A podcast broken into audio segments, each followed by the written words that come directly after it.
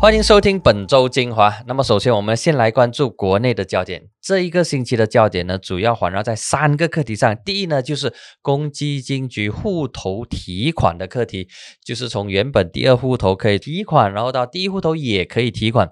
从原本的 i lestari 就是第二户头取款，然后到 i c 那就是从第一户头可以取款。从公积金局 E B F 里面提款，它除了涉及在疫情期间解决民众，特别是 E B F 会员的财务上的问题，背后呢有着的是乌统跟土团党在政治上的角力，而公积金呢就成为了他们角力的工具了。那么。明显的，公积金局的这个 CEO 东姑阿里扎克呢就被推上前台，成为双方两个国盟政党之间角力的对象。那么，其实东姑阿里扎克呢，他并不是纳吉的对手。纳吉他曾经担任过财政部长以及首相，他非常清楚了解。E.P.F 的运作，那么当然，摩希电它也不是省油的灯，它把这个 E.P.F 的 C.E.O 推出来之后呢，背后就有很多的一些一些动作跟一些政治部署，所以才会有 I.C. 那的出现，否则的话呢，之前就只有 I Lestari，就只有第二户头而已，那么现在第一户头也可以把钱拿出来了。OK，这是第一个重点。第二个重点新闻呢，就是锵锵锵，就是补选。OK，补选现在已经没有补选了，因为进入紧急状态。说白一点呢，我不应该把它称为紧急状态，应该把它解释为没有补选的状态。这个呢，才是最准确、最能够反映。情况的，因为所谓的紧急状态并没有戒严，同时也没有实行进驻军队的管理、军队的统治之类，任何的活动呢都维持原本的情况，维持原本 CMCO 的状态，就是商店可以继续的开，然后你继续的遵守 SOP，并没有收紧 SOP。如果把 CMCO 变成 EMCO，或者是 Temco 的话呢，啊，这一个紧急状态才会让人民感觉到有点紧张。但是这一次在巴杜沙币的这个紧急状态呢，它其实就是没有补选的状态。我们把它形容成，把它想象成没有补选的状态，其实就是八九不离十。那么随着没有补选状态的紧急状态实行之后呢，接下来的两场补选，霹雳州的 Great，还有沙巴州的布盖亚，相信也会出现这种。没有补选的状态之下的紧急状态，所以呢，这是跟补选有关的新闻。那么第三呢，就是 APEC，APEC 峰会，就是亚太经合论坛的这个峰会呢，是。第二次在马来西亚举行，相隔二十二年之后又回到马来西亚，由马来西亚成为主办国。这一次的 APEC 峰会呢，它有很多的看点。那么第一个看点呢，就是史上第一次的线上会议。那么第二个看点呢，就是美国总统特朗普。据美国方面的报道，他应该会参与这一届的峰会。如果他真的参与的话呢，将会是二零一七年以来第一次出席 APEC 的峰会。过去呢？他都没有参与 APEC 的峰会，那么他参与的话呢？那么中国的国家主席习近平也会参与，那么其他 APEC 的成员国的领袖呢，也会通过线上来参与。所以这一次的这个 APEC 峰会呢，是非常有看点的。除了马来西亚是主办国之外呢，特朗普啊，这个特别离谱或者是不按理出牌的美国总统，他到底会在会上讲什么？到目前为止呢，截至录制的时间呢，还没有掌握到他到底会讲些什么东西。这次 Airbag 还有另外一层马来西亚的政治。意义在里面。如果他顺利完成的话，如果还是马哈迪成为首相的话，那么 APEC 峰会之后呢，将会是马哈迪把棒子交给安华。那么过去西蒙的交棒计划，叮叮咚咚，很多的争争吵吵呢，会在 APEC 峰会之后会有新的进展。不过这一切都没有发生，因为三月有了喜来登政变之后呢，西蒙政府就倒台，那么由国门政府来执政。来继续领导这个国家，政治上呢是没有如果的，只有结果。那么我们可以发挥大家的这个想象力，说，如果还是西蒙执政的话，如果是老马来主持这一次的 APEC 峰会，那么在 APEC 峰会完成之后，老马会不会如期把棒交给安华呢？相信大家都觉得可能性应该不高，因为马哈迪始终对安华不放心，或者说白了，对安华没有信心。不过这个呢，也现在只沦为学术上的讨论而已。我们把焦点放在国际课题上，那么谈到国际课题，也不能够不提本周国内的重点，就是刚才有提到的 APEC 峰会。那么 APEC 峰会今年的主办国是马来西亚，这一次的峰会呢，会在马来西亚时间十一月二十号星期五晚上八点登场，而这一次的会议呢，将会以视讯、视频的方式进行两天。本届的峰会的主题是激发人类潜能。共享繁荣未来。那么，如果你有留意到它的这个主题，其实有提到的是共享繁荣，而这个共享繁荣呢，就是西蒙掌权时候所定下来的马来西亚的一个愿景。这个愿景呢是二零三零年共享繁荣 （SPV Share Prosperity Vision Twenty Thirty）。那么，这个。二零三零年共享繁荣愿景呢，是取代二零二零年宏愿的其中一个未来十年的发展大计。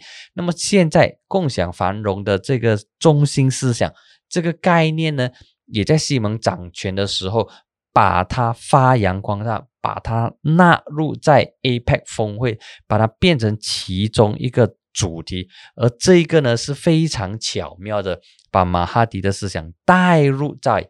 APEC 峰会里面，不过现在主持 APEC 峰会的并不是老马，而是我们的新首相穆尤丁了。这次的峰会呢，将会聚焦在如何减缓新冠病毒疫情对经济所带来的冲击。那么其中最重要的是要完成制定二零二零年后合作远景的目标，它将代替今年底到期的贸物目标。并成为本地区及未来二十年时间内长期的战略规划。所谓的贸务目标 （Matlama Bugo） 指的呢，就是一九九四年在印尼贸务举行的那一场 APEC 峰会上所确立下来的目标，也就是。APEC 的发达国家和发展中国家分别在二零一零年、二零二零年实现贸易的投资自由化，而这个目标啊将在今年尾到期。因此，新倡议的目标相当引人注目。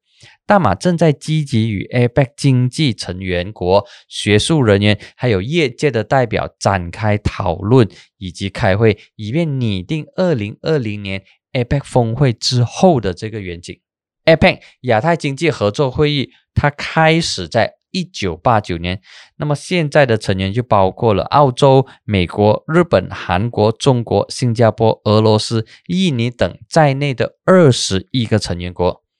APEC 它涵盖的总人口呢有二十六亿，占全球人口的四十八千，而成员国的 GDP 超过十九万亿美元。占全球的五十六八千，APEC 成员国的贸易则占全世界总量的四十八八千。因此，APEC 这一个组织在全球经济活动中具有一个非常举足轻重的地位。可以这么说，目前 APEC 呢是亚太地区最具影响力的经济合作的官方论坛，也是亚太地区最高级别的政府经济合作机制。那么，根据统计，一九九四年到二零一九年期间，APEC 各个经济体的平均关税率从原本的十三点九八仙降至五点二八仙，区域贸易货物的总量呢增长了五倍，而服务贸易年均增长是六点七八仙。OK，当我们谈到 APEC 的时候呢，就不能够不提。在十一月十五日刚刚完成的东盟峰会，因为在那一次峰会呢，东盟跟中日韩澳纽签署了 RCEP 这一个区域伙伴的经济关系协定。这个 RCEP 呢是在没有美国主导的情况之下签订的。那么在在上个星期，美国总统特朗普他没有出席东盟峰会，结果十五个国家就签署了 RCEP 的贸易协定，因此让美国商会对于美国被冷落的情况表示担忧。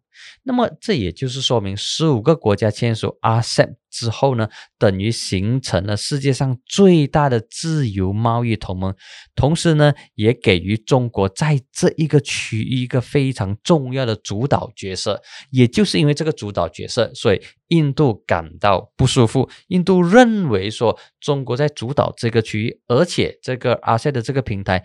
让中国有更大的这个发挥空间，所以印度到目前为止还是不愿意加入这个阿塞。虽然他在刚开始的时候有参与 RCEP 的这个讨论，那么印度官方说法呢，就认为中国是一个非常有侵略性的这个国家。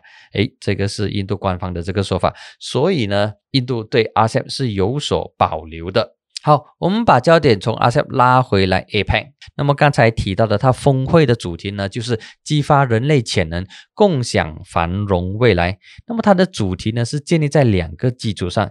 第一呢，就是确保还有兼顾所有人的经济成长。第二呢，公平参与经济成长，并且从中受惠。其实这个构思呢，是马哈迪的构思。他曾经在一九八七年的东盟外长会议上提到“与邻共荣”的这个格言，期望在互惠互利的贸易关系中，促进友谊还有团结的精神。马来西亚的贸工部长阿兹敏，他曾经表示说，APEC 成员国之间存在着许多的这个分歧，而该组织在多边贸易和经济合作方面的宏伟规划未必能够达到共识。他就认为说，过去几年的情况呢，并不令人鼓舞。那么我们回来回到原定在智利召开的 APEC 峰会，因为该国发生骚乱而取消。那么，在二零一八年的峰会，因为美国和中国在贸易和投资问题上立场对立，而没有就联合公报达成共识。那么，这在 APEC 的历史上是第一次。目前呢，分析人士对 APEC 峰会其实并没有说到太过乐观。法新社就认为说，峰会不会取得多少具体的成就。那么，希望比较。大的一点的呢，就是这个组织将会在控制新冠病毒疫情方面上取得更大的国际合作。简单来说呢，就是这一次的峰会，第一，它是线上举行，所以呢，它能够达到的实际的成果，具体的成果呢，可能并没有想象中的这么大。唯一如果能够在控制新冠病毒上有了一些。具体的突破，扩大国际之间的这个合作，包括疫苗的这一个开发，还有生产，还有运输等相关方面的课题的话，那么就算是大功告成，取得了能够解决当下问题的一些小成就。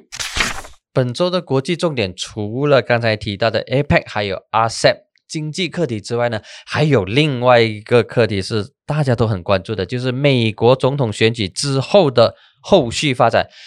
现任的总统特朗普依然不认输，那么还有其他的一些关键州属的票数还在重新计算着。那么由特朗普任命官员把持的美国联邦总务署 GSA。到目前为止，还没有承认拜登赢得十一月三号大选的这个胜利，而且啊，他们还阻止民主党的团队进入政府的办公室区域，甚至动用提供给新政府确保顺利过渡的资金。那么，这将使到资金和安全方面的问题难以解决。阻碍一月二十日就职典礼之前的总统交接的过渡工作。虽然特朗普近期正在发起一连串的诉讼，但司法专家们认为改变大选结果的可能性是微乎其微。两党的选举官都表示，没有证据显示出现重大的违规。拜登他有五百六十多万张选票，那相等于三点六个百分点的优势，赢得了全国的普选。不过，部分票还在清点当中，在决定获胜者的各州选举人票当中，拜登已经拿下了三百零六票，而特朗普他获得两百三十二票。如果想要执政的话，特朗普需要以前所未的方式来推翻至少三个竞争最激烈的州的选举结果。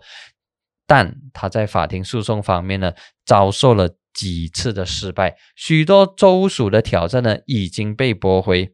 那么我们可以大胆的来猜测，但要小心的求证，特朗普的总统任期呢已经进入。倒数的阶段，距离明年一月二十日新总统宣誓，其实还有不到两个月的时间。感谢大家收听这一期的每周精华。